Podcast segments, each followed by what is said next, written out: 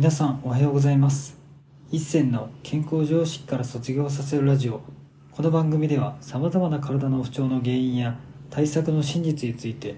一銭の発明した世界唯一の生態理論をもとに常識外れの考え方をお届けする内容となっています。本日のテーマは起業しても絶対に失敗してしまう人の特徴とはについてお話していきたいと思います。まあこれね話し出すと結構長くなりそうなんでねなるべく短くまとめていこうと思うんですけれどもそもそもじゃあなんでね起業しても、まあ、うまくいかないかってところまあ、まあ結論から言うとみんなね強みで勝負しようとしてるからってところにあります。まあね基本的に皆さんほら例えば、まあ、コーチングとか、まあ、カウンセラーとかでもし起業しようと考えたらじゃあまず資格を取ろうとかコーチングのね第一人者の人に学び行ってまあ、技術を学んでこういうコースを終わりましたって言ってそのスキルを持ってますよってことをアピールすることで、まあ、自分を売ろうとするじゃないですか。けどこれってそもそもの人間としての生き方としてやっぱおかしいんですよね。でなぜおかしいかというと僕たちは赤ちゃんの頃から、まあ、よくね僕のラジオ聴いてる方は分かると思うんですけれども弱みを見せて強みは1個だけでいいんですよ。その人その人にしかない例えば可愛さというか雰囲気というかまあねかっこよさとか何か絶対あると思っててその人が呼吸レベルでやってる強みが1個だけあってあとは全部弱みでいいんですよね。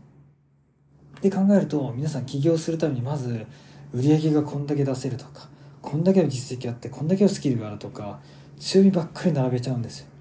ってなるとじゃあみんなどこで評価するかっていうとその人だけにしかない強みじゃなくてみんなが持ってそうな強みの中で比較的この人だけ飛び抜けてるってところで勝負しようとします。ってなると例えば、まあ、極端に言うとじゃあ僕はゴッドハンドかっていうと僕はゴッドハンドじゃなくて、まあ、結局ねお客さんをたくさん来てくださってねありがたいことに紹介もたくさんもらえてるんですけれどもじゃあ何をやってるかっていうとシンプルに僕は人の体の不調の原因を見抜くのが得意だと。でそれが変な話呼吸レベルで僕はやるのが得意というか、まあ、普通にやってたことなんですよね。何でも深くなぜだなぜだって考えることが癖でで特に人間関係とか人の感情とかに関して、まあ、無意識に考えちゃう癖がありました。でそれが人の体において心とかと全部相関することが分かってそれが楽しくてやってたらたまたまそれがみんなから見たら強みで僕にとって当たり前の技術だった。でそれ以外僕は集客苦手だしお金の管理も苦手だし食事管理もできないしできないことばっかりなんですよネットも弱いパソコンもできない。でもその弱みをちゃんと見せることで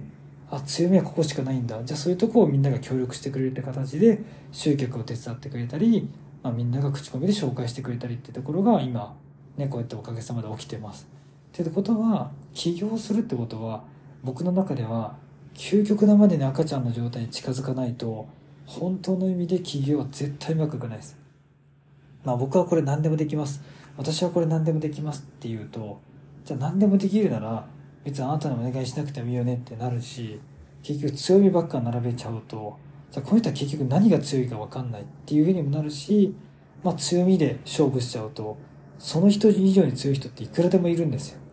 例えば僕だったら整体は確かにできるけどじゃあ例えば一発でゴッドハンドで治せる人と比べたら、まあ、僕はそれはその人たちと比べたら技術は劣ると思います。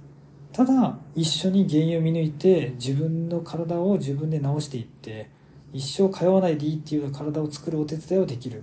でそこが僕の強み。でその強みも人が見つけてくれたもの。でそれ以外は全部弱いですって勝負してるからある意味僕にしかないその強みだから誰と比較することもないんですよね。ただみんなそこで人と比較できるようなカウンセラーとか、まあ、資格とか、まあ、一般的なみんなが持ってそうな資格の中で勝負しようとするから、まあ、自分から自分だけの土俵で勝てるところから降りちゃってみんなねなんかもう百戦錬磨の猛者たちがいるところからひよっこの人がいるようなすごい会場で戦おうとしちゃってるんですよね。でそうなると起業してもやっぱ絶対うまくいかないです、まあ、一時的にうまくいったとしても常に成長常にスキルを身につけていかないといけないってなるので非常にしんどい人生を歩むことになります。でそういう人生でもいいって方はそれでもいいと思うけど、まあ、僕は個人的にそういう方とかをコンサルとかさせていただいてまあ、その人にしかない経営のコンサルとかやっていくんですけれども、まあ、その人だけの技術というか強みを見つけた時はやっぱね楽して前より稼げるし楽して前よりもね家庭のことを顧みれるしとか、まあ、いいことばっか起きるんですよね。でもそういうやっぱ起業する時にやっぱり皆さんそういうところをちゃんと、まあ、見ずにというか、まあ、誰も教えてくれないのでそういうことに気づかずにバッと起業しちゃってお金がなくなって、まあ、うまくいかなくなって畳んじゃうってことは結構あるケースなのでなのでぜひ皆さんそこら辺の、まあ、強みっていうところはまず捉え方もそうだし、